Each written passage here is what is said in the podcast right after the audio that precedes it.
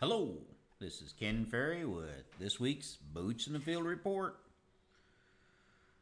Last weekend brought uh, storms and rains to a lot of the customers. Reports coming in from zero all the way up to three inches of rain and high winds.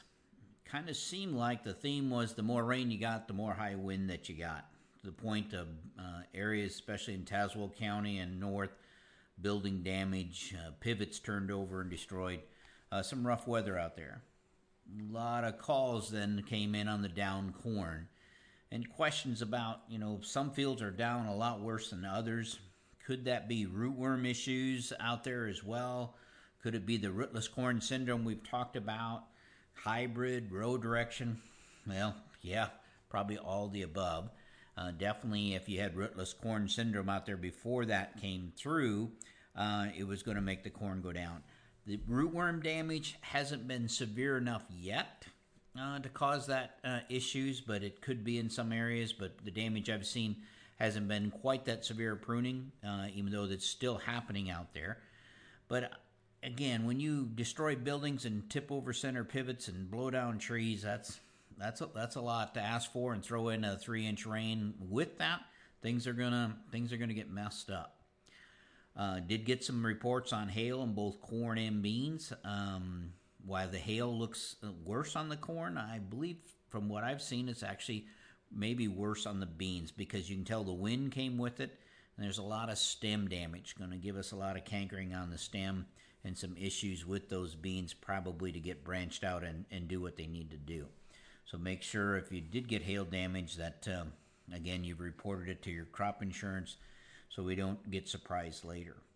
Now this corn blowing down sucks um, for the most part, but it's it's better than if it would have waited a couple weeks and did it in the middle of tasseling. So this corn will straighten itself up. Most of it has already straightened itself up, and it'll straighten itself up from the base. So we'll have a nook at the bottom of that plant but we'll get this uh, corn plant in an upright position. When this takes place after tasseling, then basically it's only the top few leaves that will straighten themselves up, and the yield loss uh, is a lot tougher uh, after or during the tasseling. Now, did it cause some yield drop? Yeah, probably did, especially to your L1 hybrids. Right at this time, we don't want them stressed, and you probably could see some of those hybrids back up your ear length. It didn't do us any good but the water that came with it in a lot of cases um, probably was well worth it. Most of what I've seen is going to stand up uh, pretty decent. I know some of the guys are still Y dropping and didn't have their Y dropping done before this corn went down. But I've seen a lot of it that I do believe will stand up enough that you will be able to get back in there. It's going to be a little bit trickier and you're going to have to travel a little bit slower, but I think you'll be surprised at how much it does straighten up. Now, this rain has probably been a uh, blessing uh, on these stalled out soybeans. Now, some of these beans have been stalled out for over three weeks, just not moving. We're caught in a number of ways, uh, caught in the carbon penalty. Of course, a lot of these beans were the frosted beans, the frosted no till beans that got set back. Then we're set back in the carbon penalty, and now we've been set back in dry weather. So the conditions are holding them back, and we seem to be picking up uh, responses to almost all the herbicides we're spraying out there, especially those group 15s. They seem to be stalling these beans as well. Uh, I think you're going to see these beans jump next week. Put this water back in the picture, and most of the beans I looked at that are stalled out are in that V3, V4 window.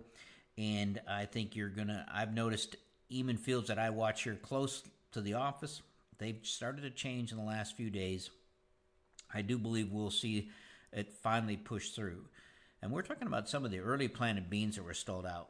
We have got a, quite a few calls this week about the later planted beans that have seemed to stalled out. Unfortunately, they're going through the same thing as the carbon penalty and dealing with it in the heavier residue areas.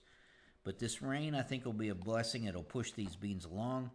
The good news is, is bean height is really not related to yield. I mean, I've cut a lot of 70 bushel beans knee high uh, compared to armpit tall. So um, I think we'll see a lot of branching. I think we'll see a pretty vigorous uh, comeback from that. I am concerned, though, how quick we'll close these rows and what kind of weed pressures we'll deal with in the wide rows. So that's something that um, we're going to have to keep an eye on. Here at the campus, uh, our two tube beans planted April 4th have three quarter inch pods at the base of the plant on the day of the solstice. And the three fours have uh, early pod formation. So I think that's pretty exciting as I, I look at how these beans, early flowering beans, are developing. Many of you guys have beans now at R2, meaning they're only 6, V6, V7, but they are flowering in the upper part of that canopy. We need to be careful with our post herbicide applications or rescue applications out there. You will knock these flowers off if you get too rough with them. This forecast looks a little scary, talking about three to eight inches over the next week. Um, reports today of anywhere from zero to six inches of rain that fell. Uh, here at the office, we only picked up about nine tenths, but it was a, a kind of an all day rain. If this forecast is right, and we can get most of this water in and not running off too fast, um, this is going to get us through July, especially through the pollination window. And that was starting to worry me as I saw the dry areas that were popping up. We're a long ways from pollination to be sitting here looking at corn that was rolling up like it was. Uh, so I do believe this is going to be somewhat of a blessing as we'll get this tank filled before we go into July, get us through pollination, and, and maybe not have to be worrying about water till mid July or later in July for the most part. Now, again, it depends on whether you're at the three inch side of this, or I heard some forecasts is eight and nine inches. That's a, that's a lot of water.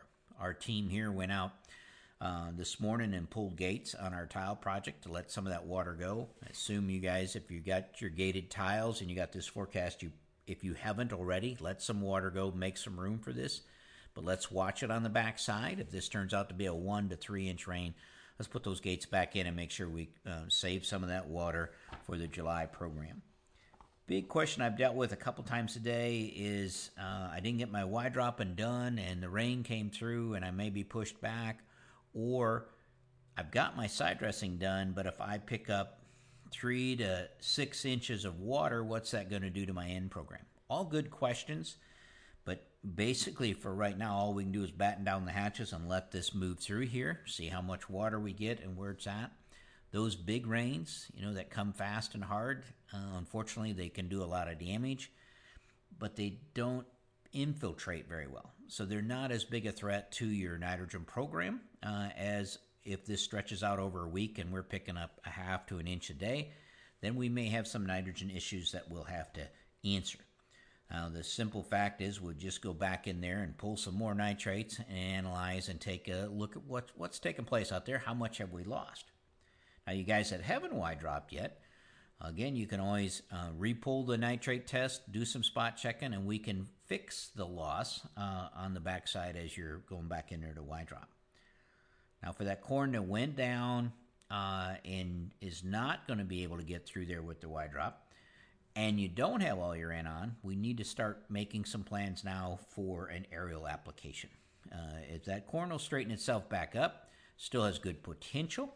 We don't want to leave it hanging out there, even though we, um, you know, are frustrated with it right now. It's a good chance that we can help it out with some aerial application of some urea.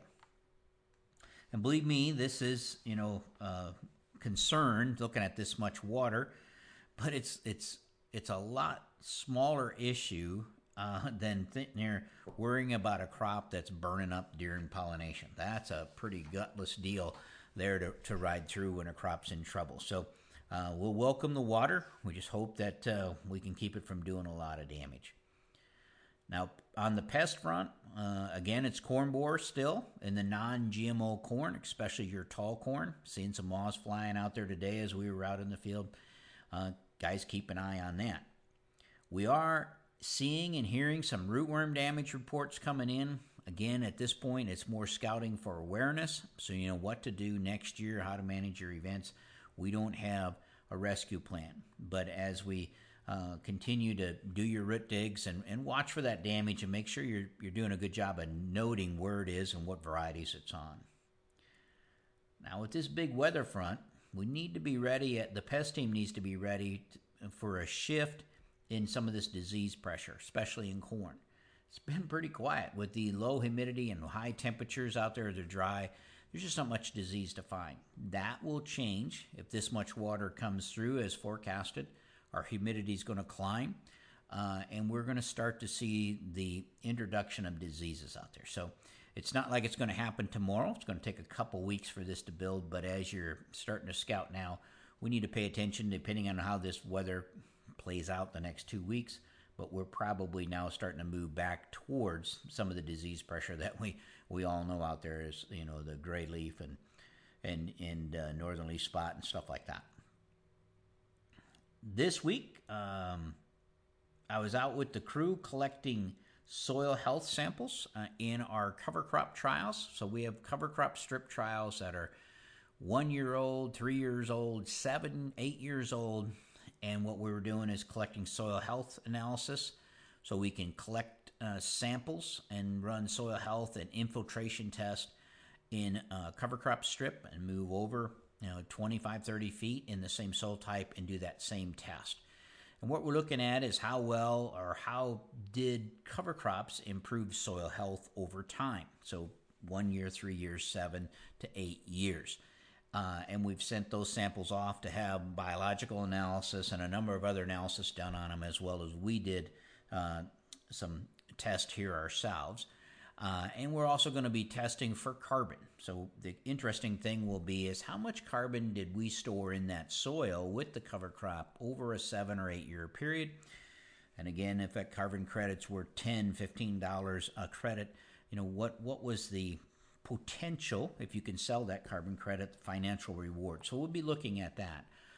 This information, we get it all back, we'll process it, put it all together, and we'll be presenting this information at our field day in July uh, for the crop tech customers, as well as the Corn College um, Farm Journal Corn Soybean College in August. So we'll be going through those numbers and uh, be interesting to see when the data all gets back, just how those numbers look. Now the Sign up for the Corn College has been going really well. Uh, we have people uh, already signed up from 13 different states so far, going east to Maryland, all the way west to California, uh, north from Minnesota, all the way south to Mississippi. So when you get um, that many different backgrounds and cultures mixed together in a conference, man, it really makes a good conference. You can talk to a lot of different people. So I'm I'm excited about it. So is the crew here uh, about getting the gang back together, I guess, after last year. Again, this year we are doing a scholarship for a high school student, a high school senior, or a college student majoring in ag for the Corn Soybean College event. So you need to go to our website if you're interested and uh, go to the Corn Soybean College tab there and click on the button for the uh, application for the scholarship and we'd like those applications in by the 15th of July if you could so we can pick a winner. Big, big thanks to the soil testing crew here at Crop Tech. They have finished up the summer testing. Uh, and that's a fantastic job to have done, especially ahead of a big rain front like this. And not only that, uh, this has been a record setting year for the number of acres tested in the summer. So, with that, we like to thank all of our loyal customers, uh, as well as all the new customers that have come on board to make that happen. Um, but big thanks to that crew. They really put the hammer down and got that job done, and got done just in time the way this weather looks. So, with that, we'll see you next week.